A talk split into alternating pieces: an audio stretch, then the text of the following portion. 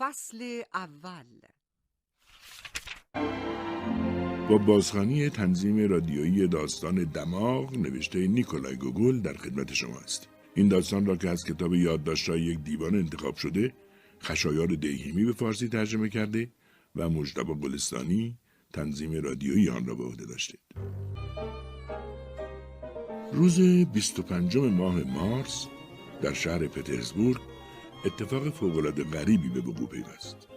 ایوان یاکوولویچ سلمانی که در خیابان وازنسینسکی زندگی میکرد، کسی که نام خانوادگیش گم شده و تابلو مغازه‌اش تنها مردی را با گونه‌های صابون مالیده نشان میدهد، همراه با این نوشته حجامت هم پذیرفته میشود، خیلی زود از خواب بیدار شد و بوی نان داغ به مشامش رسید. چون از تخت بلند شد، زنش را که بانوی قابل احترام و عاشق قهوه بود، در حال بیرون آوردن گرده‌های نان از اجاق دید. ایوان یاکوولویچ گفت: من امروز قهوه نمیخورم پراسکوویا اوسیپوونا، به جاش میخوام نون و پیاز بخورم. اینجا باید توضیح بدم که ایوان یاکوولویچ بیمیل نبود فنجانی هم قهوه بخورد، اما میدانست کاملا دور از انتظار است که هم قهوه و هم نان بخواهد، چون زنش روی خوشی به این گونه هوس‌هایش نشان نمیداد. زن فکر کرد بذار پیرمرد احمق نونشو بخوره، به من چه؟ عوضش یه فنجون اضافی قهوه به من میرسه. و یک گرده نان روی میز پرت کرد. ایوان محض آدابدانی پالتوش را از روی پیراهن شبش پوشید و پشت میز نشست. کمی نمک ریخت، دوتا پیاز پوست کند و چاقو را برداشت و با قیافه مصمم مشغول بریدن نان شد. وقتی که گرده نان را دو قسمت کرده بود، به داخل نان نگاه کرد و با دیدن شیئی سفید رنگ ماتش برد. با دقت ضربه‌ای با چاقو بدان زد و با دست لمسش کرد و با خودش گفت: کلفته، چی میتونه باشه؟ انگشتش را توی نان فرو کرد و بیرونش کشید. یک دماغ. از وحشت یکی خورد. چشمهش را مالید و دوباره لمس کرد. بله، دماغ بود. بی شک. مهمتر این که دماغ به نظرش آشنا می آمد. صورتش از ترس و وحشت پر شد، اما ترس اون قابل قیاس با خشم و غیظ زنش نبود. زنش با غیظ فریاد زد: حیوان، کجا این دماغو بریدی؟ رزل، پست، خودم به پلیس گزارش میدم. خوب فکر کن، از سه تا از مشتریات چنیدم که موقع تراشیدن صورتشون اونقدر دماغشون رو میکشی که تعجب آوره چطور دماغشون کنده نمیشه. اما ایوان بیشتر احساس میکرد مرده است تا زنده. میدانست که دماغ به کسی جز کاوالیوف افسر ارزیاب تعلق ندارد، کسی که چهارشنبه‌ها و یکشنبه‌ها صورتش را میتراشید. ایوان گفت: یه لحظه صبر کن پراسکوویا اوسیپوونا، این دماغ لای پارچه میپیچم و گوشه اتاق میذارم. اجازه بده مدتی همونجا باشه، بعد راهی برای خلاصی از شرش پیدا میکنم. پراسکوویا اوسیپوونا گفت: فکر کردی خیالت اجازه میدم دماغ ارده شده گوشه اتاقم بمونه؟ بالا خونتو اجاره دادی، فقط بلدی اون تیغ لعنتی تو تیز کنی و همه چیزو بفرستی جهنم. بذارم گوشه اتاق؟ جغد؟ لابد انتظار داری جنایتت رو از پلیس مخفی کنم. خوک کثیف، کل پوک، اون دماغ انجا ببر بیرون، هر کار خاصی بکن، اما اجازه نمیدم حتی یه لحظه دیگه هم اون چیز این طرفا بمونه. ایوان یاکوولویچ کاملا گیج شده بود. فکر میکرد اما هیچ نمیفهمید چی کار کند. سرانجام در حینی که پشت گوشش را میخاران گفت: خدا لعنتم کن اگه بدونم چه اتفاقی افتاده. نمیتونم یقینا بگم دیشب موقعی که به خونه اومدم در چه حالتی بودم یا نه، فقط میدونم این احمقانه است.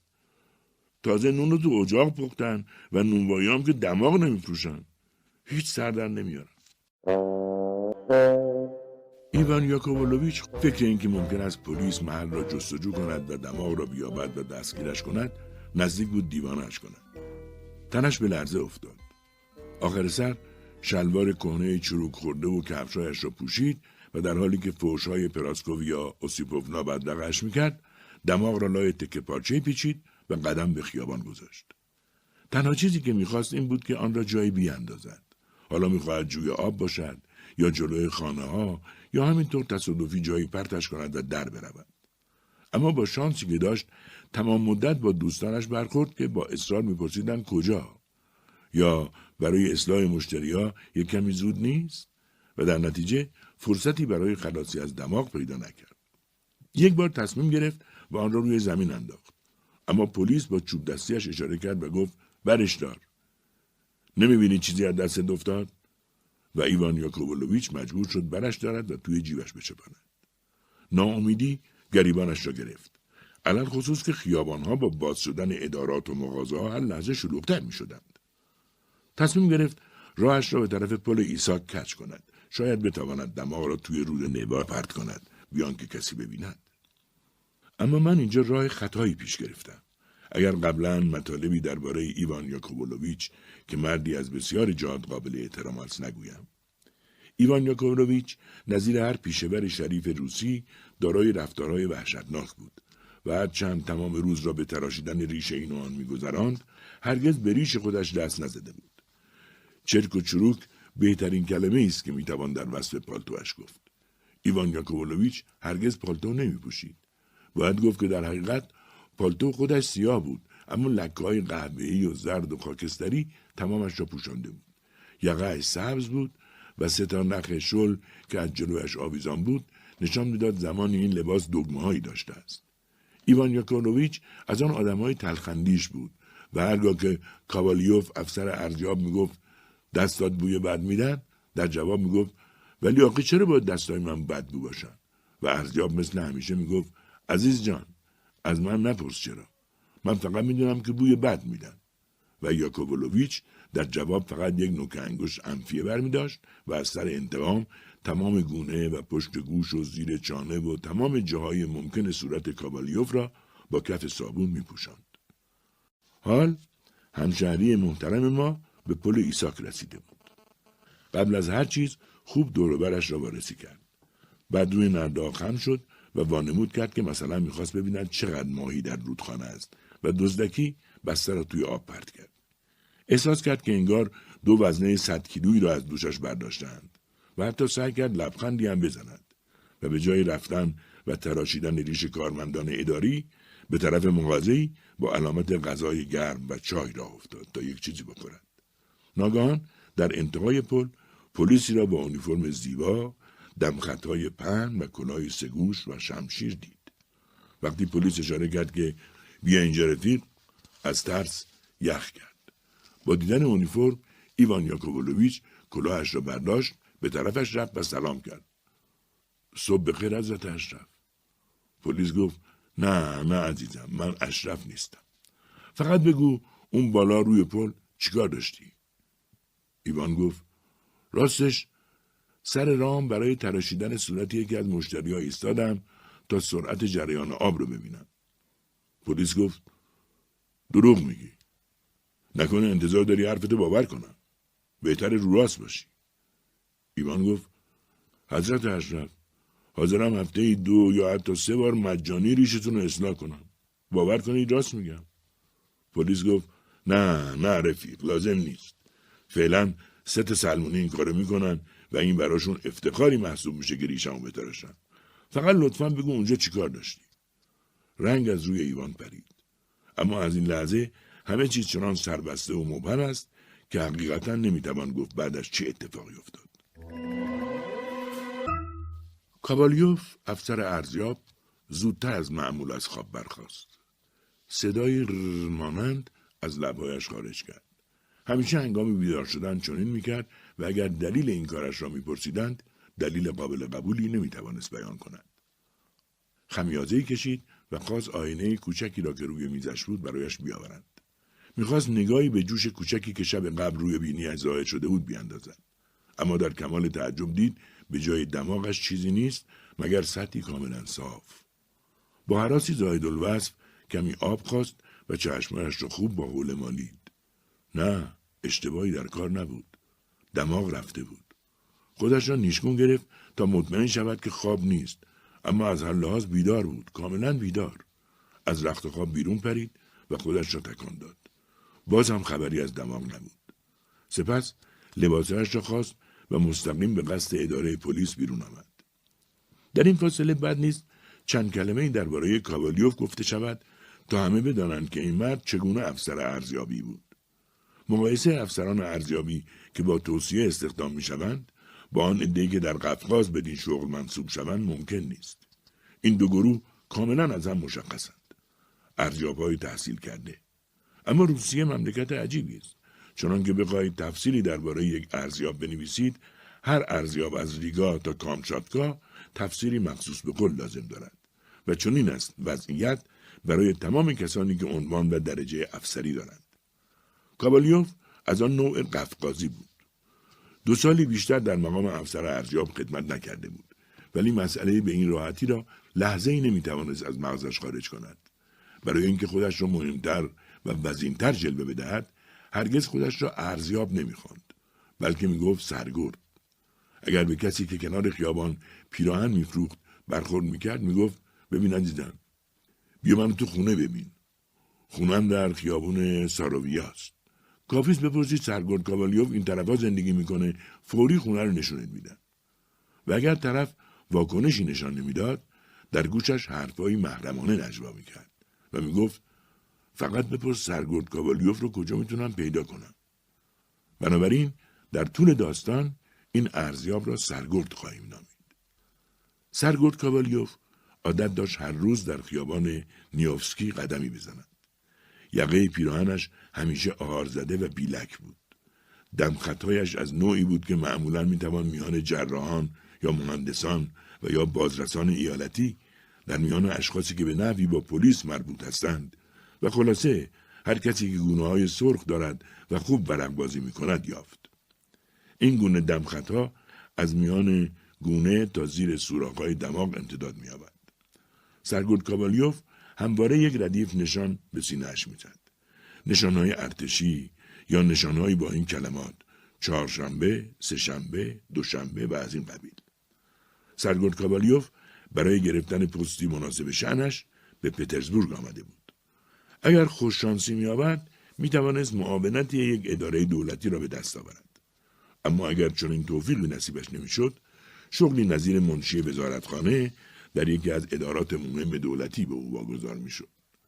سرگرد کابالیوف بیمیل نبود ازدواج کند، اما فقط با کسی که حداقل دویست هزار روبل جهیزیه داشته باشد. حال خواننده میتواند تصور کند احساس این مرد وقتی به جای دماغی زیبا و با اندازه کاملا طبیعی چیزی جز سطح صاف و غیر طبیعی ندید چه بود. اما انگار این مصیبت کافی نبود. فصل دوم. سرگرد آن روز صبح از بدشانسی حتی درشکه‌ای گیرش نیامد و مجبور شد پیاده به مقصد برود. خودش را لای شنل پیچیده بود و دستمالی هم به دماغش گرفته بود تا مردم فکر کنند خون دماغ شده است. با خود فکر کرد اما شاید خواب دیده باشم. چطور ممکنه تا این حد احمق باشم که دماغم رو گم کنم؟ با این خیالات خودش را به قهوه خانه رساند تا نگاهی در آینه به خودش بیاندازد. خوشبختانه مغازه خالی بود و جز چند مستخدم که مشغول رفت و روب بودن کسی نبود. چند تا از مستخدمها با چشمانی قی گرفته سینی‌های پر از کیک داغ حمل می‌کردند. روزنامه‌های روز قبل با لکه‌های قهوه روی میز و صندلی‌ها پراکنده بود. کابالیوف با خودش گفت: اوه، شکر خدا کسی این دور و بر نیست. حالا میتونم نگاهی بکنم. با احتیاط به آینه نزدیک شد و به آن زل زد. لعنتی، این دیگه چه جور حقه‌ایه؟ اگه چیزی جاش سبز شده بود باز بد نبود، اما هیچ نیست. با ناراحتی لبهایش را گاز گرفت و قهوه خانه را ترک کرد. تصمیم گرفت به هیچ کس نگاه نکند و لبخند هم نزند، هرچند هرگز چنین نمیکرد. ناگان همینطور که به محلی در مقابل در خانه‌ای خیره شده بود ایستاد و شاهد منظره‌ای باور نکردنی شد. کالسکه‌ای مقابل ایوان خانه ایستاد، درهای کالسکه باز شد و مردی با لباس اونیفرم و پشتی قوس کرده قدم به بیرون گذاشت. احساس ترس و تعجبی که در این لحظه با بازشناختن دماغ خودش گریبانگیر کابالیوف شد وصف ناپذیر است.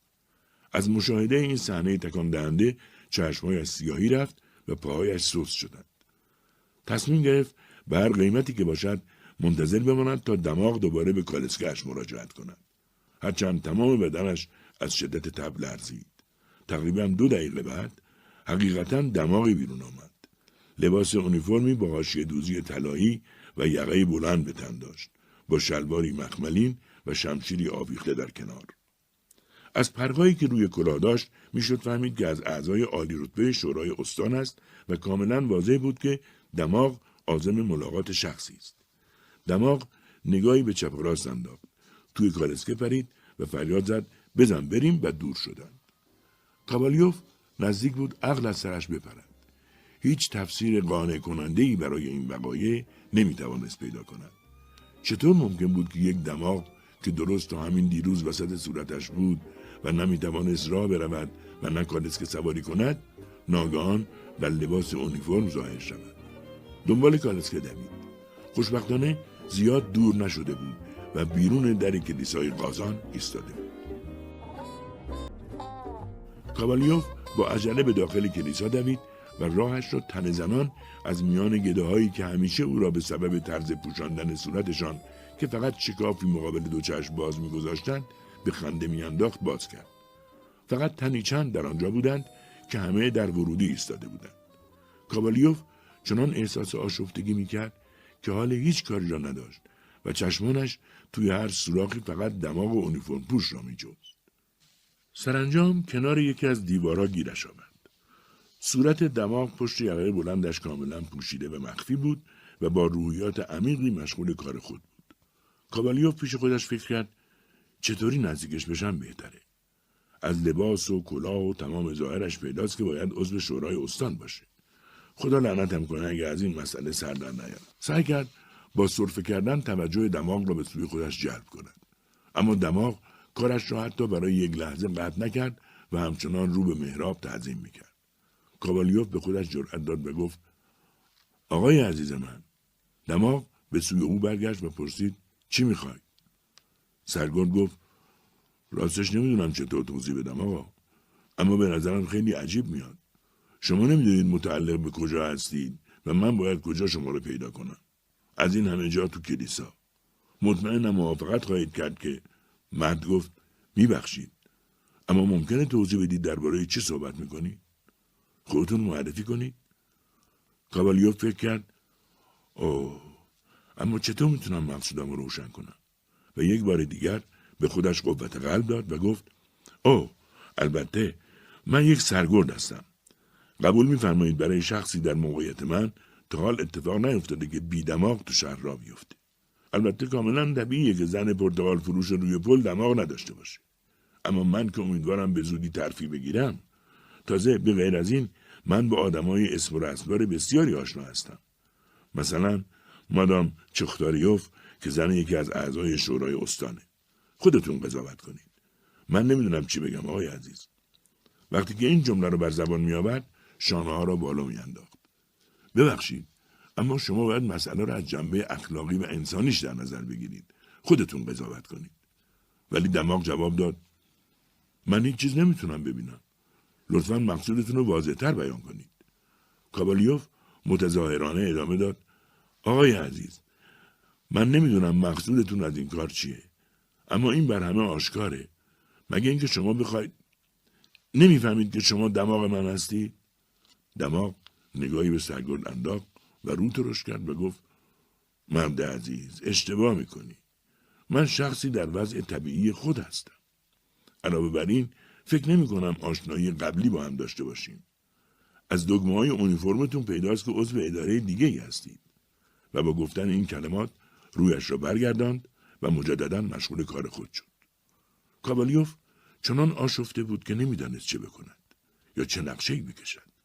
در همین لحظه صدای گوشنواز خش‌خش پیراهن زنی را شنید و زنی پیر که با توری صورتش را آرایش داده بود همراه با دختری ریزه در لباسی سفید که کلاه زرد روشنی بر سر داشت از کنارش عبور کردند.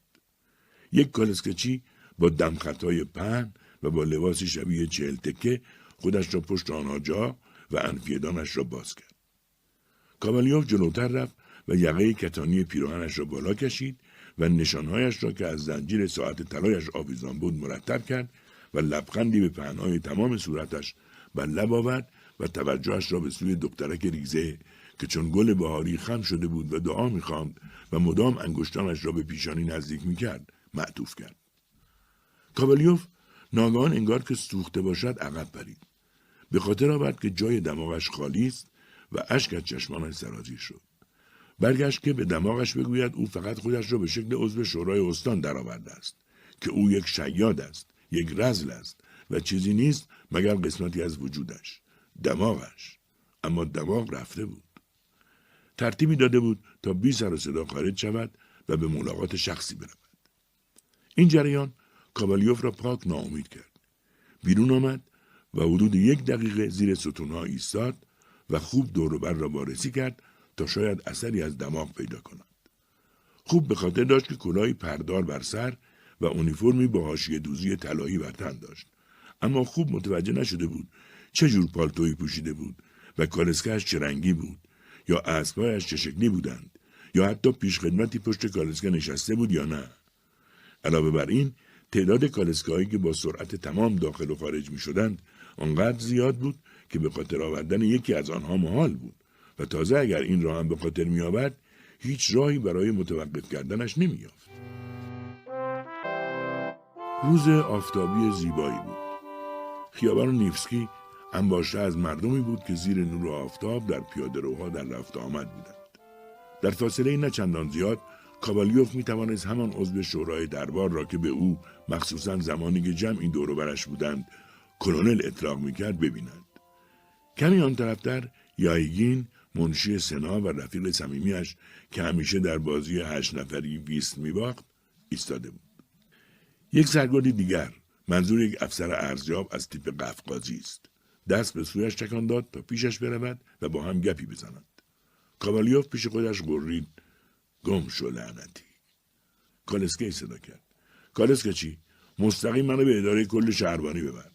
سپس سوار کالسکه شد و فریاد زد: مثل شیطون برون.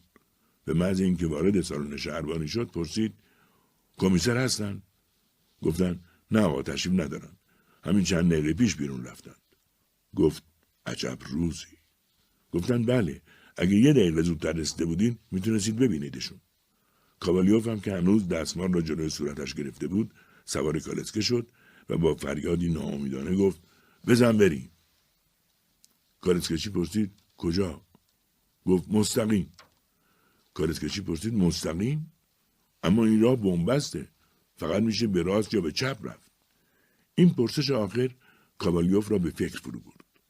در این وضعیت به اداره آگاهی شهر نزدیک بود، نه تنها به دلیل ارتباط این اداره با اداره پلیس، بلکه به این دلیل که کارها نیز در آنجا با سرعت بیشتری انجام می‌گرفت. هیچ فایده‌ای نداشت که کابالیوف مستقیما به رئیس اداره‌ای که دماغ ادعا می‌کرد کارمند آنجاست مراجعه کند، چون با جوابایی که قبلا گرفته بود معلوم بود که دماغ به چیزی پایبند نیست و به راحتی می‌توانست بالادست‌هایش را با دروغ‌های بی‌شرمانه‌اش متقاعد کند که هرگز قبلا کابالیوف را ندیده است. درست در همان لحظه که میخواست به کالسکه‌چی بگوید که مستقیم به طرف اداره آگاهی براند، به نظرش رسید چنان آدم رذل و پستی که اینطور بیشرمانه با او رفتار کرده بود امکان دارد با استفاده از فرصت از شهر خارج شود و در نتیجه تمام تلاشایش به هدر برود و حتی خدای ناکرده تا یک ماه دیگر اسباب زحمتش شود. آخر سر انگار الهامی از غیب رسید.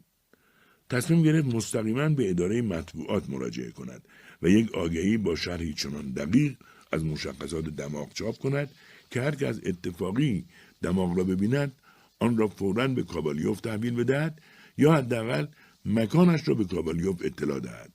به نظرش این بهترین کار ممکن آمد.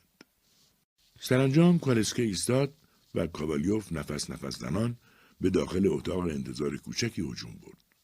توی اتاق منشی موخاکستری با کتی کهنه بر سر میزی نشسته بود و قلمی وسط دندانها داشت و پولخوردها را میشمرد.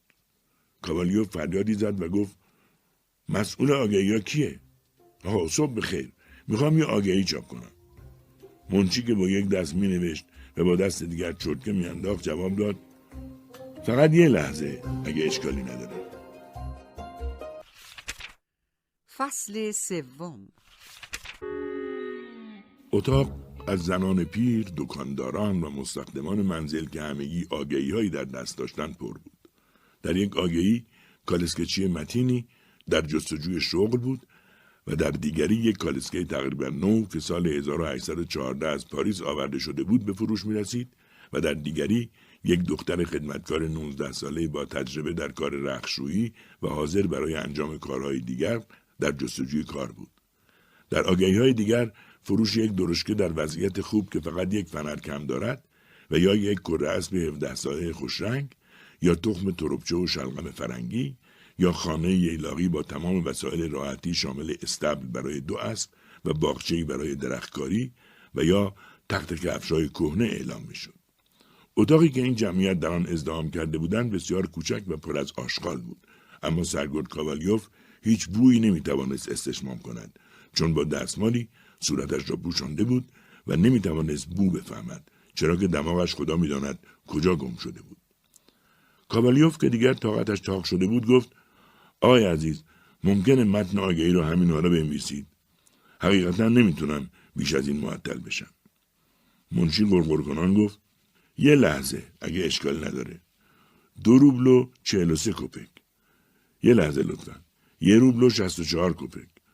و کاغذهایی را به زنان پیر و مستخدمینی که دور میز ایستاده بودن رد کرد. سرانجام به طرف کاوالیوف برگشت و پرسید: چه فرمایشی داشتید؟ کاوالیوف شروع کرد: من میخوام مسئلهی بسیار مشکوک در جریانه، اینکه این مسئله یک شوخی رکیکه یا یک کلاهبرداری فعلا نمیتونم بگم، فقط خواهش میکنم جایزه قابل ملاحظه‌ای برای اولین شخصی که این بی‌همه چیز رو پیدا کنه. منشی گفت: اسم لطفا. سرگرد گفت: چه احتیاجی به اسمه؟ اسممو نمیتونم بگم، خیلی ها منو میشناسن، فقط بنویسید افسر ارزیاب یا سرگرد. منشی گفت: و شخصی که گم شده یکی از مستخدمای منزلتونه؟ سرگرد گفت: مستخدم منزل؟ حتی جنایت هم هولناکتر از این نمیتونست باشه. اون که گم شده دماغمه. منشی گفت: ها؟ اسم عجیبیه. این آقای دماغ مبلغ زیادی دزدیده؟ سرگرد گفت: منظور من دماغمه، نمیفهمید؟ این دماغ خود خود منه که غیبش زده. این شوخی زشت و کثیفیه که به من کردن. منشی گفت: نمیفهمم، چطور دماغتون ناپدید شده؟ سرگرد گفت: نمیتونم بگم چطور، اما لطفاً بفهمید دماغ من هم اکنون در شهر این طرف و اون طرف میده و خودش افسر ارزیاب معرفی میکنه. برای همینه که از شما خواهش میکنم این آگهی رو چاپ کنید که اولین شخصی که دماغم رو دستگیر کنه باید اون رو در اولین فرصت به صاحب اصلیش برگردونه. فکرشو بکنید، بی همچه چیز مهمی از بدن آدم چه شکلی میشه. اگه فقط یکی از انگشتای پام بود، خب کفشمو پام میکردم و هیچ کس نمیتونست بویی ببره. آخه من پنجشنبه ها به دیدن دوستای صمیمی میرم. فقط فکرشو بکنید چی خواهد شد اگر به هر صورت چطور میتونم به ملاقاتشون برم. لبهای به هم فشرده منشی نشان میداد که عمیقاً به فکر فرو رفته است و بعد از سکوتی طولانی گفت: اینجور آگهی‌ها رو نمیتونیم تو روزنامه‌مون چاپ کنیم. سرگرد گفت: چی؟ چرا نه؟ منشی گفت: به شما میگم، روزنامه بدنام میشه. اگر هر کسی بخواد آگهی کنه دماغش فرار کرده، نمیدونم چه افتضاحی خواهد شد. به قدر کافی خبرهای دروغ و شایعات بی‌اساس دریافت میکنیم. سرگرد گفت: اما این کجاش نامعقوله؟ هیچم شایعه نیست. منشی گفت: خیال میکنی. همین هفته پیش مورد مشابهی پیش اومد. یه منشی مراجعه کرد با یه آگهی عین مال شما و این آگهی براش دو روبل و هفتاد و سه کپک آب خورد و تنها چیزی که میخواست آگهی کنه یک سگ سیاه فراری بود. فکر میکنید منظور واقعش چی بود؟ آخرش یه حجم روی دست ما مونده بود. منظور از سگ سیاه یکی از حسابدارای دولتی بود. خاطرم نیست کارمند کدوم وزارتخونه بود. سرگرد گفت: اما من میخوام درباره دماغم آگهی بدم، نه یه سگ، و اینقدر لعنت خدا من نزدیکه. منشی گفت: نه، نمیتونم اینجور آگهی‌ها رو قبول کنم. سرگرد گفت: ولی من دماغم رو گم کردم. منشی گفت: پس بهتره به یه دکتر مراجعه کنید. شنیدم که متخصصی هست که میتونه هر جور دماغی که دلتون بخواد براتون کار بذاره.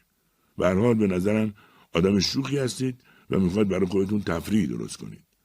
سرگرد گفت: اما به تمام مقدسات قسم، حقیقت رو میگم. اگه واقعا میخواید این کار رو بکنم، نشونتون میدم که راست میگم. منشی گفت: اگه جای شما بودم هیچ ناراحت نمیشدم. و هر صورت اگه زحمتی نیست، بد نمیشه یه نگاه سری بندازم. کاوالیوف دستمال رو کنار زد. منچی گفت اوه چه عجیب، صافه صافه، این کلوچه صافه صاف. سرگور گفت به قدر کافی تماشا کردید، حالا به چشمای خودتون دیدید و دیگه نمیتونید امتناع کنید. از لطفتون بسیار ممنونم و از دیدارتون بسیار خوشوقت شدم. سرگرد فکر کرد شاید با تملق کاری از پیش ببرد. منشی گفت البته چاپ کردن آگهی مسئله نیست، اما نمیفهمم چه نفعی از این کار عایدتون میشه. اگه دوست داشته باشید قضیه را به یک روزنامه نگار میگم تا مقاله‌ای به عنوان یکی از عجایب طبیعت بنویسه و در روزنامه زنبور شمالی چاپ کنه. یک انگوش انفیه برداشت تا جوانای ما از اون استفاده کنن. دماغش را پاک کرد. یا اصلا به عنوان یک مسئله جالب برای عموم مردم.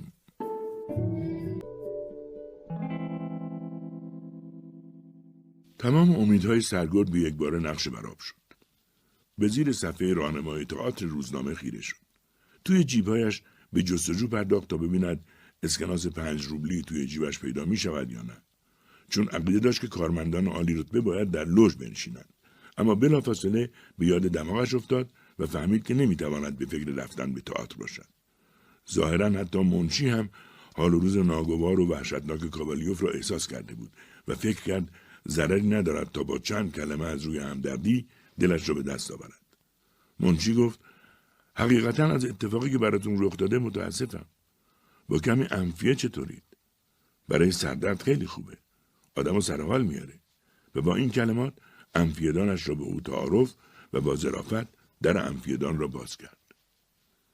این عمل غیر عمدی و بیفکرانه کاوالیوف را از کوره به در برد و با عصبانیت فریاد زد نمیفهمم چطور در چنین موقعیتی میتونید با من شوخی کنید. اینقدر کور هستید که نمیتونید ببینید چیزی ندارم که با اون بو کنم. تأمل نگاه کردنش هم ندارم. تازه باید توتون درجه که فرانسوی تعارفم میکردید، نه این نوع کثافت برزینسکی رو. بعد از این اظهارات کاوالیوف ناراحت از اتاق بیرون زد و به دیدار بازپرس کلانتری محل رفت. یک عاشق متعصب قند که سالن و اتاق ناهارخوری‌اش انباشته از قندهایی بود که تجاری که میخواستند روابطی خوب و نزدیک با او داشته باشند برایش هدیه آورده بودند. کاوالیوف درست زمانی وارد شد که او میخواست استراحتی حسابی بکند و با خودش میگفت حالا دو ساعتی حسابی چرت میزنم. افسر ارزیاب ما حقیقتا زمان فوق‌العاده نامناسبی را برای مراجعه انتخاب کرده بود.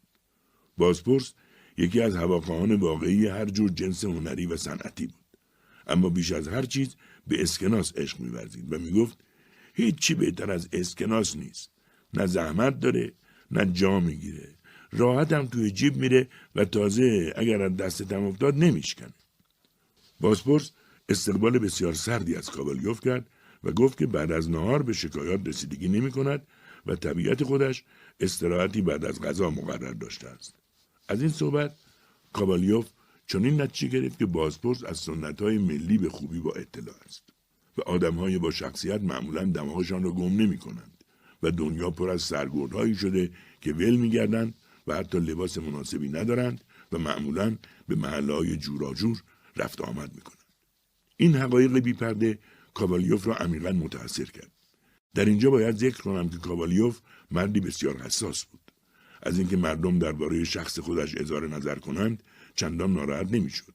اما اگر کسی شخصیت و مقام اجتماعیش را مسخره میکرد و از طور دیگری بود. تا آنجایی که به او مربوط بود مانعی نداشت تا در نمایش‌ها هرچه دلشان میخواست به افسران جز بگویند، ولی کارمندان عالی رتبه میبایست مستثنا شوند. حرفهای بازپرس چنان توی ذوق کاوالیوف زد و چنان شرمنده‌اش کرد که سری تکان داد و با صدایی در خور شأن و مقامش گفت راستش پس از این اظهارات شما که بسیار توهین آمیز بود دیگه حرفی برای گفتن ندارم و خارج شد.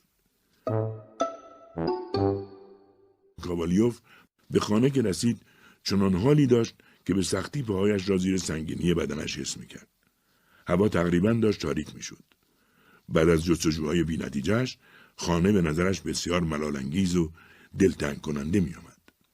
چون داخل سالن شد کالسکه‌چی‌اش ایوان را دید که روی یک چرم کالسکه پر از لکه دراز کشیده است. به سقف توف می‌اندازد و سعی می‌کند همه توف‌هایش به همان نقطه برخورد کند و اتفاقاً با موفقیت بسیار این کار را انجام میدهند. دیدن اهمال و بی‌قیدی مرد کابالیوف را آتشی کرد. با کلاهش به پیشانی مردک کوبید و فریاد زد: خوک چاق، کار دیگه ای نداری بکنی؟ ایوان بیدرنگ از جا جست و با شتاب مشغول بیرون آوردن بالاپوش از تن کابالیوف شد. سرگرد خسته و ملول به اتاق خودش رفت و روی یک مبل ولو شد و پس از چند آه ممتد با خودش گفت: خدای من، خدای من، آخه چی کردم که مستحق چنین عذابی باشم؟ اگه یه دست یا پامو از دست داده بودم باز زیاد بد نبود. حتی بی جفت گوشام، گرچه دنیا زیاد مطلوب به نظر نمی رسید، اما همه چیز از دست رفته محسوب نمی شد. یه آدم بی دماغ خدا می دونه یعنی چه، نه شتره نه مرغ. فقط به درد این می خوره که پنجره بیرون بندازنش و از دستش خلاص شم. اگه دماغمو توی جنگ یا دوئل از دست داده بودم باز توضیحی داشتم که بدم، اما نمیشه همینطور کشکی کشکی دماغت غیبش بزنه. هیچ دلیلی هم نداشته باشه، حتی سر سوزنی. نه، مطلقا محاله. ممکن نیست حقیقت داشته باشه، هرگز. حتما خواب دیدم، یا شاید از اون مایه‌ای که برای مالش دادن ریشم استفاده میکنم خوردم. این ایوان لعنتی باز یادش رفته اونو توی گنجه بذاره. فصل چهارم.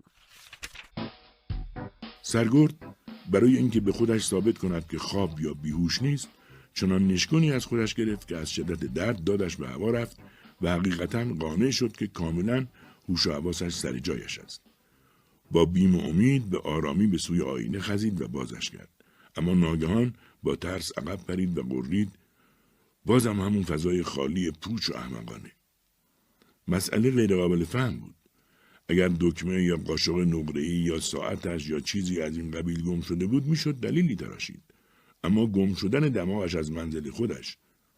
سرگرد کابالیوف تمام ماجرا را سبک و سنگین کرد و دست آخر نتیجه گرفت که به احتمال قوی کار باید کار خانم پودوفچین باشد، زن آن افسر که میخواست دخترش را به او غالب کند.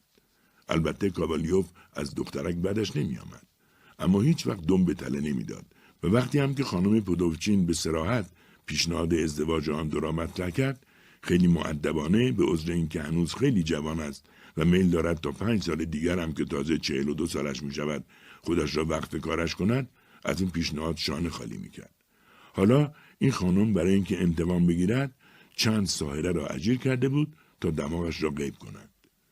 این تنها توجیهی بود که به عقل جور در می آمد، چون هیچ کس وارد اتاقش که نشده بود. سلمانیش ایوان یاکوبولویچ هم که آخرین بار روز چهارشنبه صورتش را تراشیده بود و بعد از آن تمام روز چهارشنبه و حتی پنجشنبه دماغش سالم سر جایش بود. تمام اینها را با اطمینان خاطر به یاد داشت. تازه علاوه بر این، اگر دماغش بریده شده بود، جای زخم ممکن نبود به این زودی جوش بخورد. در فکرش شروع به طرح نقشه کرد. آیا میبایست شکایتی رسمی به مراجع قضایی تسلیم کند یا شخصاً به نزدش برود و با صراحت رو در رو متهمش کند؟ با نوری که از لای در وارد اتاق شد، رشته افکار کابالیوف گسست. معلوم بود که ایوان شمعی در حال روشن کرده است. چند لحظه بعد ایوان شمع در دست وارد اتاق شد و نور شمع سراسر اتاق را روشن کرد. کابالیوف بلافاصله دستمالش را بیرون آورد و جلوی آن فضای خالی که تا همین دیروز دماغش در آن جای داشت گرفت تا آن مستقلم اعمق بیشعور آنجا نایستد و بر رو بر نگاهش نکند. هنوز از ورود ایوان به اتاق چند لحظه ای نگذشته بود که صدای عجیبی از حال شنیده شد: منزل کابالیوف ارزیاب اینجاست؟ کابالیوف از جا جهید و در را که باز میکرد گفت: بفرمایید، خودم هستم، سرگرد کابالیوف. پلیسی با سر و وضع آراسته و گونه‌های برجسته و دمخطهای جوگندمی، در حقیقت همان پلیسی که در آغاز داستان ما روی پل سنت ایساک بود، وارد اتاق شد و گفت: شما همون آقایی هستید که دماغشو گم کرده؟ سرگرد گفت: بله، خودم هستم. پلیس گفت: ما دماغتون رو دستگیر کردیم. کابالیوف فریاد زد: چی فرمودین؟ از خوشحالی زبانش بند آمده بود و با چشمان گشاده از حیرت به گونه‌های برجسته و لب‌های گوشت‌آلود پلیس زیر نور لرزان شمع چشم دوخته بود. سرگرد گفت: چطور گیرش انداختین؟ پلیس گفت: خیلی اتفاقی. درست لحظه ای که میخواست با کالسکه پستی به سمت ریگا فرار کنه دستگیرش کردیم. گذرنامه جعلی به نام یکی از رؤسای ادارات به همراه داشت. عجیبه که اول با شخص محترمی عوضیش گرفتم، اما خوشبختانه عینکم را همراه داشتم و با کمی دقت متوجه شدم که در حقیقت یک دماغه. البته ملاحظه میفهمید که نزدیک بین هستم و اگه شما مقابلم بیستید فقط میتونم صورتتون رو ببینم و دماغ یا ریش و یا سایر جزئیات رو نمیتونم تشخیص بدم. اتفاقا مادرزن هم درست دچار همین ناراحتیه. کابالیوف از شدت هیجان از خودش بیخود شده بود. اما حالا کجاست؟ کجا باید دنبالش برم؟ همین الان باید راه بیفتم؟ پلیس گفت خودتون ناراحت نکنید. من با علم به این که حتما لازمش دارید با خودم آوردمش. عجیبه، اما به نظر میرسه متهم اصلی در این واقعه اون سلمونی شیاد خیابون وازنسکی باشه که دستگیر شده و اکنون در پاسگاه پلیس به سر میبره. مدتها به خاطر ولگردی‌های شبانه و جیببری به او مظنون بودم و تحت نظرش داشتم و همین سه روز پیش هین دزدیدن یک دو جین دگمه از یک مغازه دستگیرش کردم. شما دماغتون رو سالم و دست نخورده درست مثل روز اولش تحویل خواهید گرفت. پلیس دست در جیب کرد و دستمالی را که دماغ در آن پیچیده شده بود بیرون کشید. کابالیوف فریاد کشید خودشه، خود خودشه، بشینید، بشینید با هم یه فنجون چای بخوریم. پلیس گفت متشکرم، ولی من فوراً باید به بازداشتگاه برگردم. هزینه زندگی عجیب بالا رفته. مادرزن هم با ما زندگی میکنه. تازه بچه هم هستن. پسر بزرگم خیلی باهوش و زرنگه، اما متاسفانه من خرج تحصیلش نمیتونم فراهم کنم. کابالیوف منظورش را فوراً درک کرد. اسکناسی از کشو و میز بیرون کشید و توی مشت پلیس جا داد. پلیس تعظیمی کرد و خارج شد. کابالیوف صدایش را از خیابان میشنید که یک مرد دهاتی فحش میداد. بعد از رفتن پلیس سرگرد هنوز چنان خوش بود که تا چند دقیقه به هیچ چیز فکر نمی‌کرد.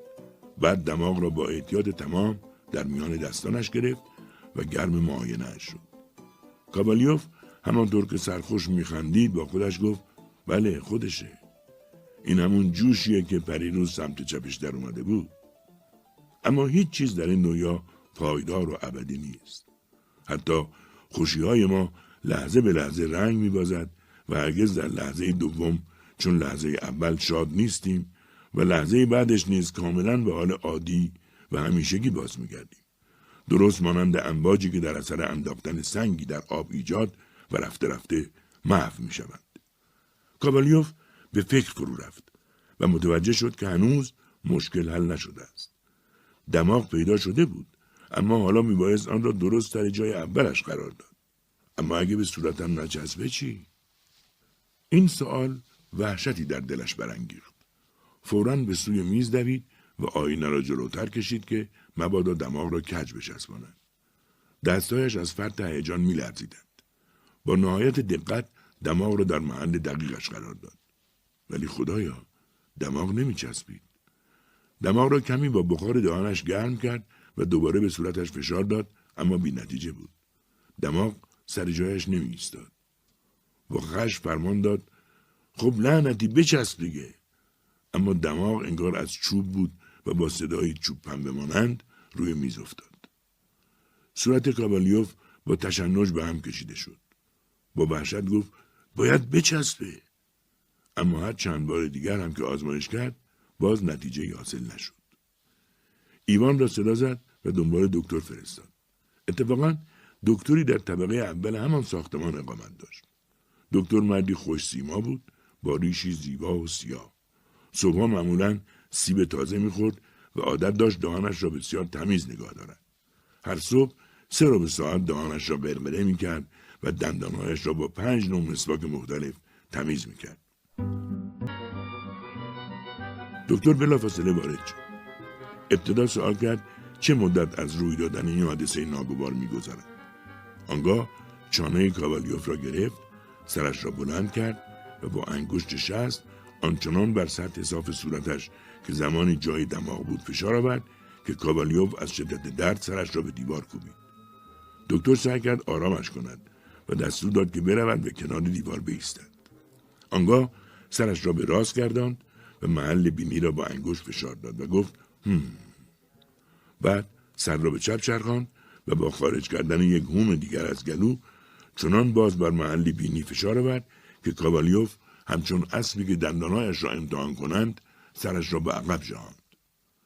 پس از انجام دادن این معاینات دکتر سری تکان داد و اظهار کرد توصیه میکنم کاری به کار دماغتون نداشته باشید و بذارید همینطور به حال خودش باشه، وگرنه از اینم بدتر میشه.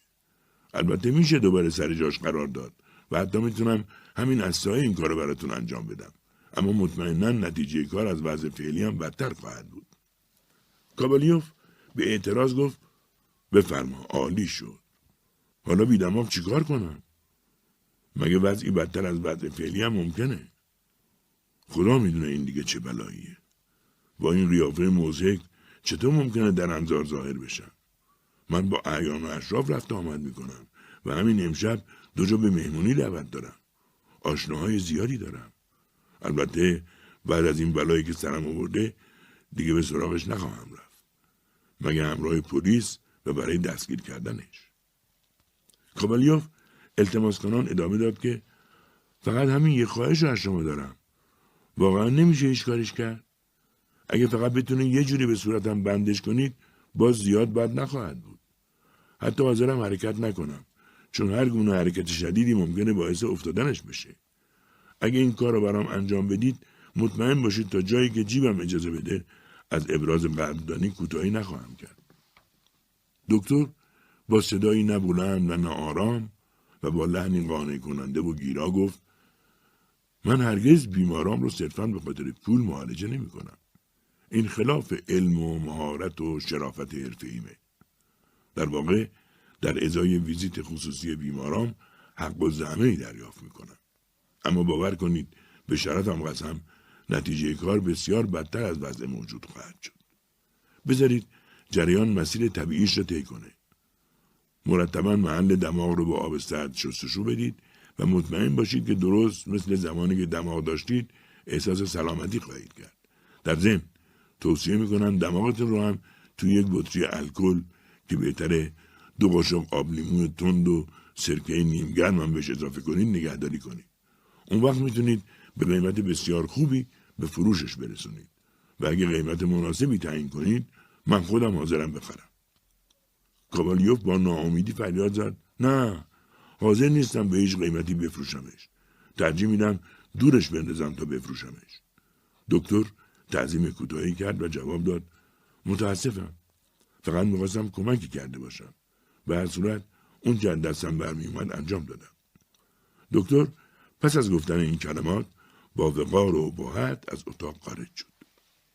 کاوالیوف حتی به صورت اون نگاه هم نکرد و در آن حالت خلسه مانند تنها چیزی که توانست تشخیص دهد سردستهای سفید پیراهنش بود که از آستین کت سیاه رنگش بیرون زده بود.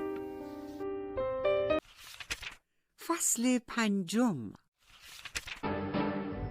روز بعد کاوالیوف تصمیم گرفت پیش از آن که شکایت نامه‌ای رسمی تنظیم کند نامه‌ای به زن مدیر کل بنویسد و بخواهد تا آنچه را متعلق به اوست بی مشاجره و قیل و قال سر جای اولش بازگرداند. متن نامه چنین بود: خانم الکسان گریگوریونا عزیز، حقیقتا نمیتوانم این رفتار عجیب شما را درک کنم. خاطرجمع باشید که از این طریق هیچ چیز عایدتان نخواهد شد و نخواهید توانست مرا وادار به ازدواج با دخترتان کنید. علاوه بر این مطمئن باشید در مورد دماغم کاملا از آغاز در جریان چگونگی امر هستم و میدانم که هیچ کس جز شما در این امر مسئول نیست. غیب شدن ناگهانی دماغ از محل اصلیش، تغییر قیافه دادنش به صورت یک کارمند اداری و دوباره ظاهر شدنش در همان شکل اصلی، همه اینها چیزی نیست مگر اثر جادوی سیاه شما یا کسان دیگری که به این شغل شریف اشتغال دارند. وظیفه خودم میدانم تذکر دهم در صورتی که دماغ مذکور همین امروز به محل اصلیش بازگردانده نشود، مجبور خواهم بود به اقدامات قانونی توسل جویم. ارادتمند شما پلاتون کاوالیوف. و پاسخ گرفت پلاتون کوزمیچ عزیز، نامه شما به شدت متحیرم کرد.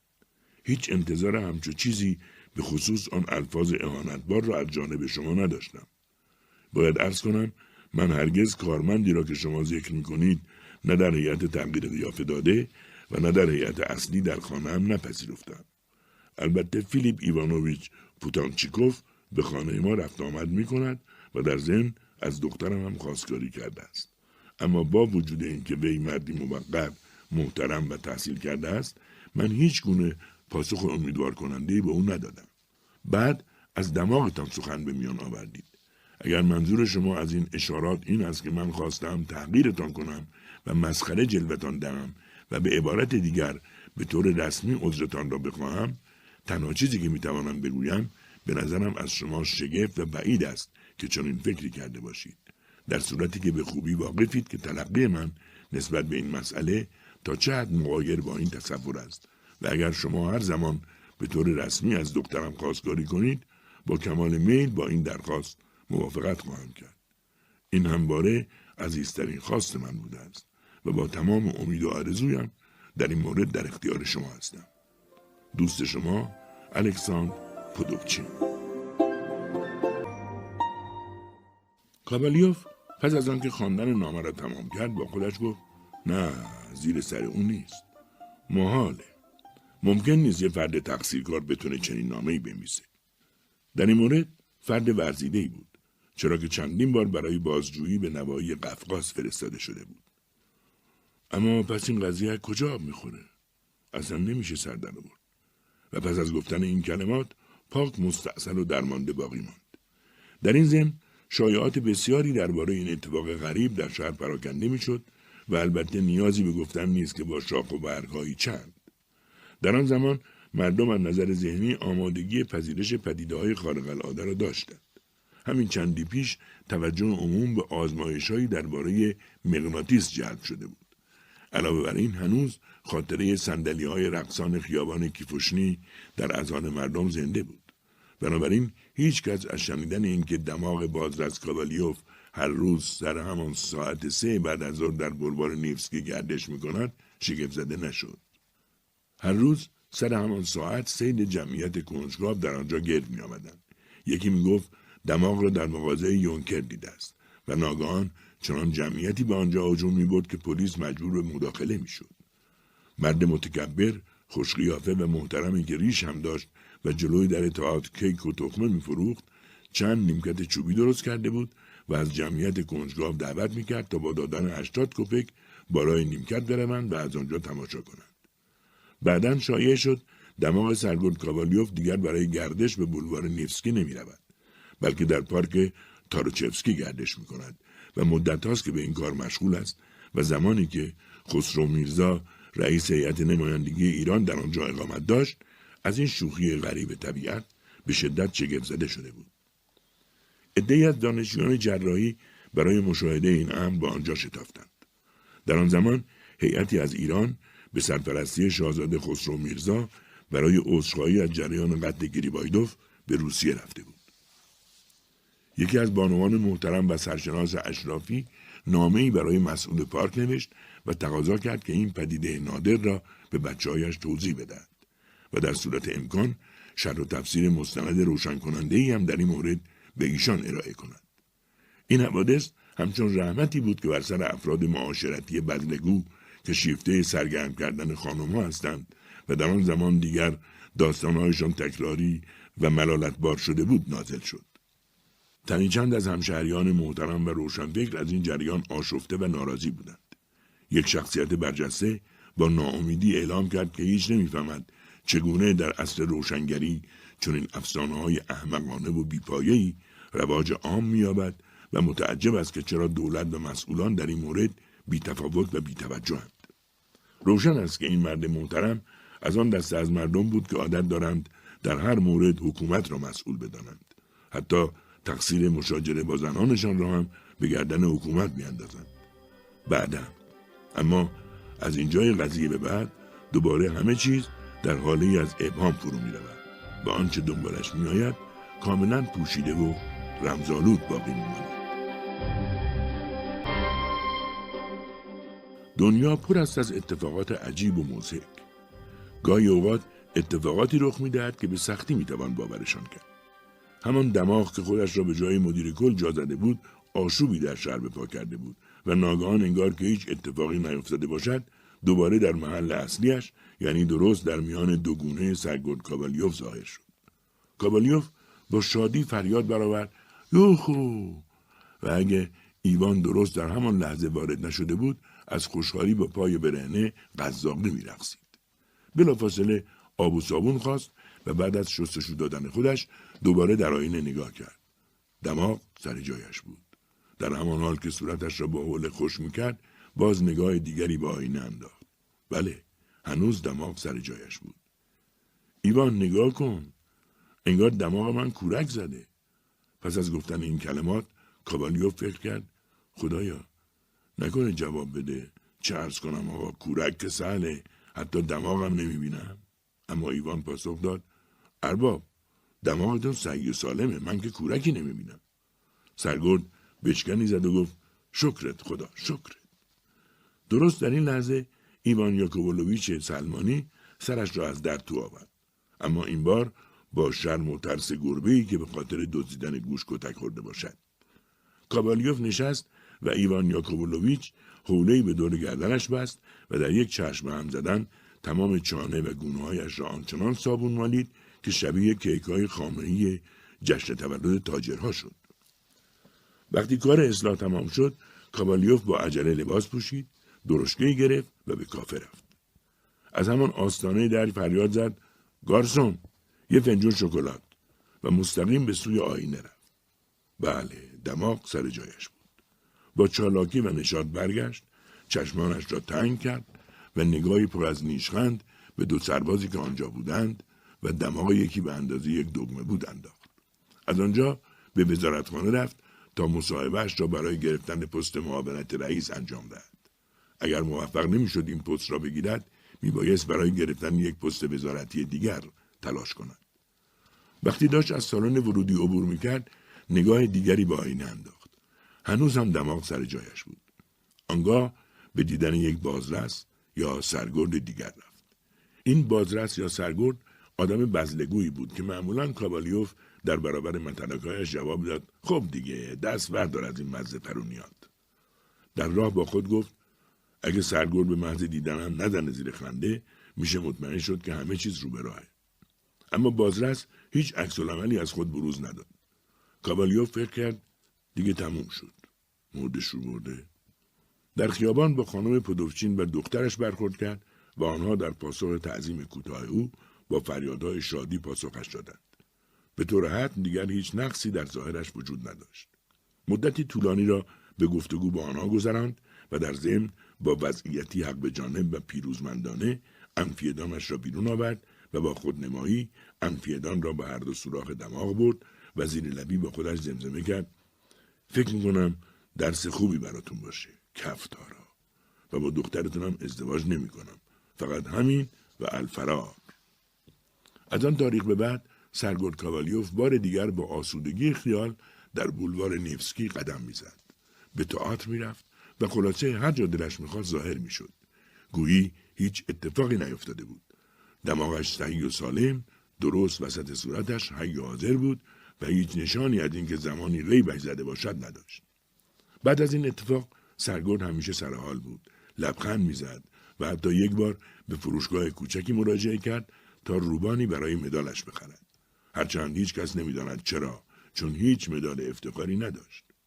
تمامی این جریان در پایتخت جنوبی کشور وسیع ما اتفاق افتاد و تنها اکنون که بر روی جزئیات داستان تأمل می‌کنیم متوجه می‌شویم که محتوای آن چه اندازه دور از ذهن است.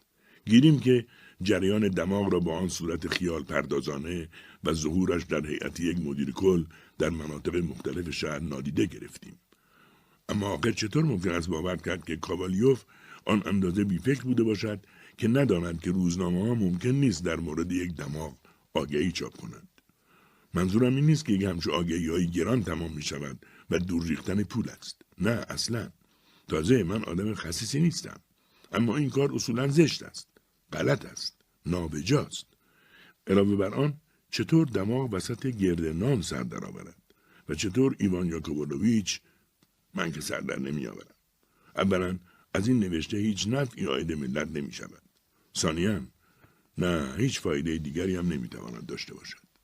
اما به هر حال هر جور مطلبی ممکن است گفته شود و ما احتمالاً می توانیم این یا آن نکته را مسلم و بدیهی فرض کنیم و چیزهای عجیبی اینجا و آنجا ببینیم که ممکن است حتی، منظورم این است که خلاصه وقایع عجیب و باور نکردنی در هر زمان ممکن است اتفاق بیفتند. فکر می‌کنم در این قضیه هم پاره‌ای از حقیقت وجود داشته باشد. شما هر چی می‌خواهید فکر کنید، اما من معتقدم چون این اتفاقاتی رخ می‌دهند، گرچه به ندرت، ولی خلاصه رخ می‌دهند.